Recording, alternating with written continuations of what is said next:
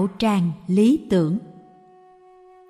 Này nữa, xá lợi phất, tất cả những ai sinh về nước cực lạc đều có tư cách bất thối chuyển. Trong số ấy, có nhiều vị đã là bồ tát nhất sinh bổ xứ. Số lượng của các vị này đông đảo vô cùng, không thể dùng toán học mà kiểm đếm được. Ta chỉ có thể dùng danh từ vô số a tăng kỳ để diễn tả mà thôi trong kinh này Bụt liên tiếp đưa ra những hình ảnh rất tích cực về nước cực lạc. Và sau khi đưa ra những hình ảnh tích cực kia, Bụt lại nói, còn nữa, này nữa. Trong nguyên văn là phục thứ xá lợi phất. Chúng ta dịch là này nữa xá lợi phất. Này nữa xá lợi phất, tất cả những ai sinh về nước cực lạc đều có tư cách bất thối chuyển. Bất thối chuyển có nghĩa là không còn bị sa đọa trở lại. Thối là đi lui. Hãy sinh sang nước đó rồi thì chỉ đi tới thôi, không còn đi lui, không rơi rụng trở lại nữa. Nghĩa là không rơi rụng trở lại trong cõi đau khổ, chìm đắm và hệ lụy. Tại sao? Tại vì có một cái gì giống như một cái lưới đã được văng ra, làm cho mình có muốn rơi xuống cũng không rơi xuống nữa.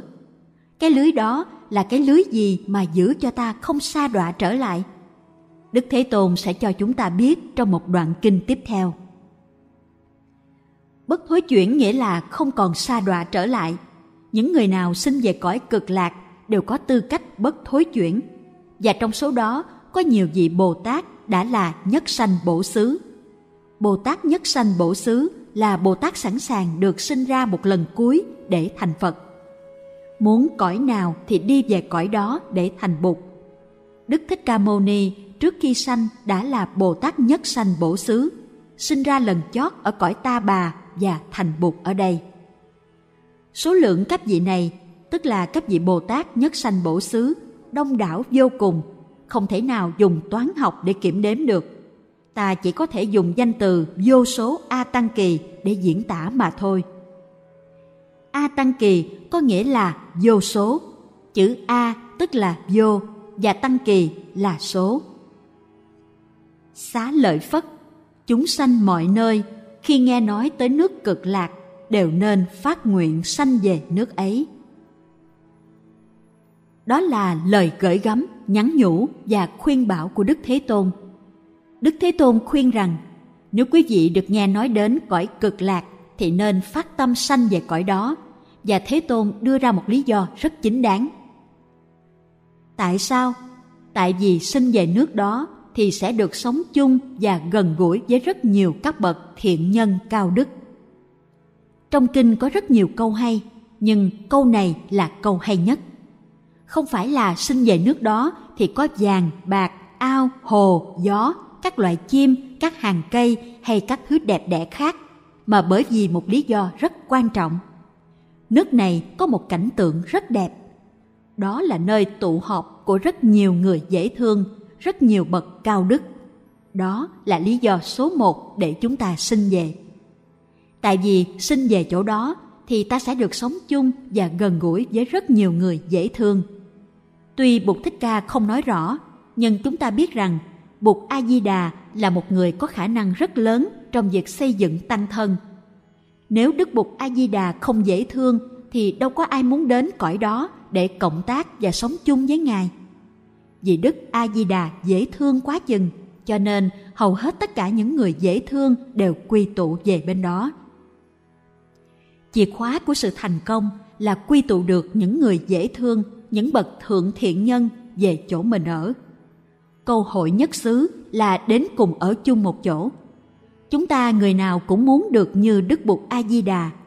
Khi chúng ta thiết lập một đạo tràng, một quê hương tịnh độ thì ta cũng muốn rằng tất cả những người dễ thương trên thế giới đều quy tụ về trú xứ đó để cùng cộng tác với chúng ta. Và ta biết trước rằng nếu ta độc tài, khó chịu và không biết sử dụng ái ngữ thì các bậc thiện nhân sẽ không tới. Vì vậy ta biết rằng Đức Bụt A Di Đà là một người rất dễ thương. Nghe tới Đức Bụt A Di Đà và cõi nước của Ngài, ai cũng muốn đi tới để được cùng sống và gần gũi với những người dễ thương nhất trên đời xá lợi phất chúng sanh mọi nơi khi nghe nói tới nước cực lạc đều nên phát nguyện sanh về nước ấy. Tại sao?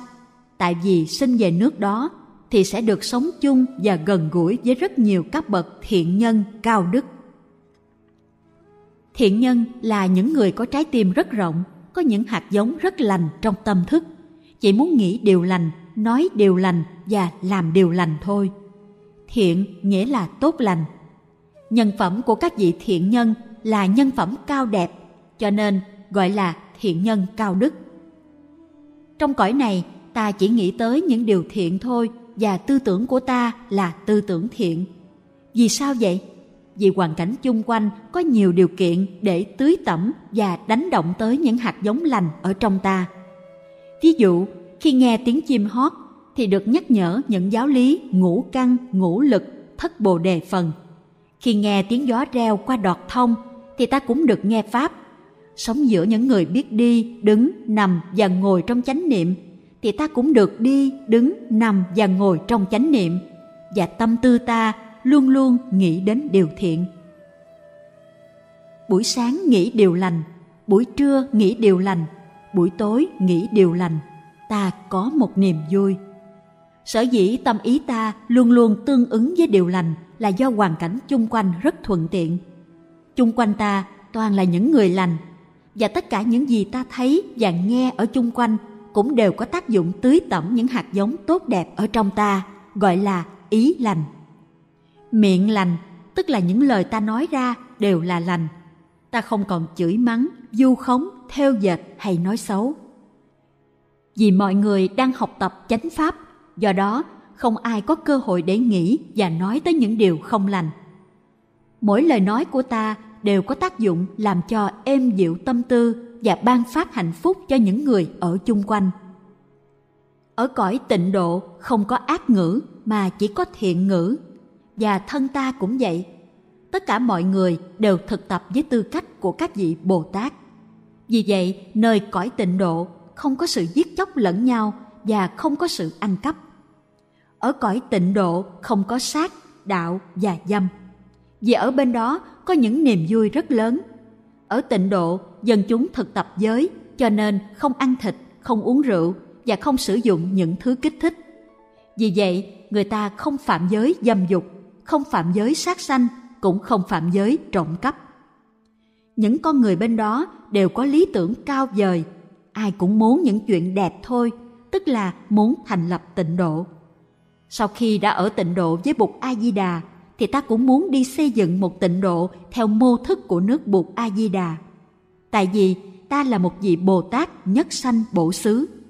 Ta muốn về Việt Nam để làm tịnh độ, ta muốn về Phi Luật Tân để làm tịnh độ, ta muốn về Mỹ để làm tịnh độ. Này nữa, xá lợi Phất, ở nước cực lạc có rất nhiều hồ thất bảo, chứa đầy thứ nước có tám công đức. Dưới đáy hồ toàn là cát vàng. Bốn bên hồ có những lối đi làm bằng vàng, bạc, lưu ly và pha lê. Phía trên các con đường ấy lại có vô số lâu đài cũng được xây dựng và trang trí bằng các chất liệu vàng, bạc, lưu ly, pha lê, sa cừ, xích châu và mã não. Sen trong các hồ lớn như những chiếc bánh xe. Sen xanh chiếu hào quang xanh, sen vàng chiếu hào quang vàng, sen đỏ chiếu hào quang đỏ, sen trắng chiếu hào quang trắng. Hương sen tỏa ra vi diệu và tinh khiết. Xá lợi Phất, nước cực lạc được tô điểm bằng những cái đẹp như thế. Trong đoạn kinh này ta thấy có danh từ nước tám công đức. Tám công đức đó là trong trẻo sạch sẽ, thanh tịnh mát mẻ, có vị ngon ngọt, nhẹ nhàng mềm mại, thuần nhị mượt mà, yên ổn điều hòa. Uống vào thì trừ được vô lượng quá hoạn như đói khát. Uống xong thì chắc chắn có thể trưởng dưỡng được các căn. Này nữa, xá lợi Phất, ở nước bụt ấy người ta thường được nghe nhạc từ hư không vọng xuống. Đất được làm bằng vàng rồng. Mỗi ngày sáu lần có mưa hoa mạn Đà La rơi xuống. Dân chúng nước ấy có thói quen buổi sáng lấy lẳng hứng đầy các bông hoa màu nhiệm ấy để đem đi cúng dường các vị bụt đang cư trú ở vô số các cõi bụt khác. Đến giờ cơm trưa, mọi người đều về kịp nước mình để ăn cơm rồi đi kinh hành. Xá lợi Phất, nước cực lạc đẹp tuyệt vời như thế đấy. Chúng ta không biết những tiếng nhạc từ hư không vọng xuống là nhạc gì. Thiên nhạc. Chúng ta biết rằng mỗi buổi sáng thức dậy ở xóm thượng, xóm hạ hay xóm mới, nếu tâm hồn ta thanh tịnh thì ta sẽ thấy đất trời rất thơm. Tuy là im lặng nhưng như có âm nhạc ở trong không gian, rất thanh thoát và nhẹ nhàng. Tất cả những mùi hương, những âm điệu đó đều ở trong tâm ta thoát ra. Chúng ta không nhất thiết phải mua hoa ở chợ, hoa đã có sẵn. Nếu chúng ta biết nhìn và thưởng thức thì sẽ thấy bất cứ cành hay lá nào cũng đều là hoa cả. Và những người cắm hoa giỏi không cần phải đi ra mua hoa ở chợ. Trong đoạn kinh này, ta nghe nói tới hoa, tới nhạc, tới chuyện đi thăm các vị bụt để cúng dường, tới chuyện ăn cơm trưa và đi kinh hành. Chúng ta tự hỏi, ai nấu cơm? Nếu ăn cơm thì thế nào 8 giờ sau cũng phải đi cầu. Ở tịnh độ có cầu tiêu hay không? Đó là những câu hỏi rất thực tế. Chùa Bảo Liên ở Hương Cảng ngày xưa có treo bốn câu thơ. Hữu độ tức phi tịnh, ngôn thuyên hà sở vi, Phật thuyết nguyên vô ngã, thiền sư vấn thị thùy Hữu độ tức phi tịnh, tức là nếu đã có một cõi nước thì làm sao mà cõi nước đó tịnh được? Hệ có ăn cơm thì thế nào cũng phải đi đại tiện, có uống nước thì thế nào cũng có đi tiểu tiện. Trên tịnh độ cũng có phân và rác, nghĩa là không tịnh theo cách ta đã tưởng tượng. Hữu độ tức phi tịnh, ngôn thuyên hà sở vi, dịch là có độ là không tịnh, lời nói dùng làm gì? Sự diễn tả của lời nói là để làm gì? Hãy nói tới cõi nước thì không thể có tịnh được. Có cõi thì thế nào cũng có người. Có người thì thế nào cũng có sự tiêu thụ. Có sự tiêu thụ thì thế nào cũng có phân rác. Thành ra không thể nào có độ mà không có bất tịnh. Có độ là không có tịnh. Lời nói của mình được dùng để làm gì? Mở miệng ra là bị mắc kẹt. Phật thuyết ngôn vô ngã, thiền sư vấn thị thùy. Dịch là Bụt đã dạy vô ngã, thiền sư là ai kia? Bụt đã dạy rằng chúng ta vốn không có ngã. Vậy thì người được gọi là thiền sư đó là ai vậy? Tại sao đã vô ngã rồi mà còn có cái ông gọi là thiền sư? Thiền sư đó có phải là một cái ngã không? Ngôn từ ta nói ra là có thể bị mắc kẹt. Đứng về phương diện tịnh cũng vậy, mà đứng về phương diện thiền cũng vậy. Ta đang còn kẹt vào ngôn từ. Hãy nói tới độ là không nói tới tịnh được. Hãy nói tới vô ngã thì từ ngữ thiền sư không thể nêu lên.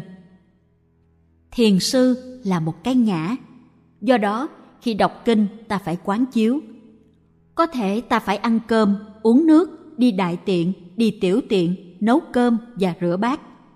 Ăn cơm thì phải dùng bát đĩa có bát đĩa thì thế nào cũng phải rửa bát đĩa mà rửa bát đĩa có dùng tới xà phòng không? Và thức ăn ở trên tịnh độ có dầu mỡ hay không? Tịnh hay không tịnh là tùy theo nhận thức của chúng ta. Ban đầu chúng ta đã nói tới tịnh là sự vắng mặt của ô nhiễm. Ô nhiễm của sự bận rộn, của tiền bạc, của quyền hành, của sự ganh tị, của sự lo lắng hay của sự sợ hãi. Ô nhiễm là những cái phân rác. Nếu biết cách, chúng ta sẽ chuyển được phân rác thành ra hoa quả và rau trái để sử dụng hàng ngày. Vì vậy, tịnh ở đây có nghĩa là không bị ô nhiễm bởi phiền não và danh lợi, chứ không phải là gì có cầu tiêu, nhà tắm, có nấu ăn và chén bát cần rửa. Ở đạo tràng Mai Thôn, chúng ta phải đặt những câu hỏi như vậy. Đạo tràng Mai Thôn có phải là một cõi tịnh độ hay không? Nếu sống trong một khung cảnh mà ta thấy có an ninh, có hiểu biết, có thương yêu và có khả năng chuyển hóa được những khổ đau, sợ hãi và vướng mắt, thì ta biết rằng đó là khung cảnh của tịnh độ. Còn nếu ta không thấy những yếu tố an ninh, thương yêu, hạnh phúc và hòa điệu trong đó, thì ta biết rằng đó không phải là một cõi tịnh độ mà là một uế độ. Ta cũng thấy rằng ta có khả năng đóng góp hay phá hoại khung cảnh đó tịnh độ là một nhu yếu rất lớn của tất cả mọi người trong xã hội chúng ta. Vì vậy, đọc kinh a di đà là một cơ hội để quán chiếu nhu yếu ấy và khám phá ra khả năng tạo dựng tịnh độ của mỗi chúng ta. Tại vì mỗi chúng ta đều là một vị bụt a di đà tương lai. Mỗi chúng ta đều có hoài bão muốn thiết lập tịnh độ cho chính ta và những người thân cận với ta.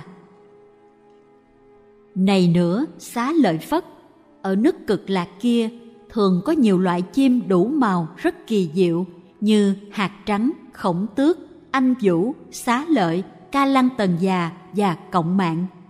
Những con chim ấy, sáu buổi mỗi ngày, thường hót lên những thanh âm hòa nhã. Trong giọng hót của chúng, người ta nghe được tiếng diễn sướng các pháp môn ngũ căn ngũ lực, thất bồ đề phần, bát thánh đạo phần. Dân chúng trong nước nghe được những pháp âm như thế đều nhiếp tâm trở về thực tập niệm bụt, niệm pháp và niệm tăng. Trong đoạn văn này, chúng ta thấy bụt nhắc lại pháp môn trì niệm. Trì niệm là một pháp môn thực tập có từ hồi bụt còn tại thế. Niệm bụt, niệm pháp, niệm tăng, niệm giới, niệm thí và niệm thiên.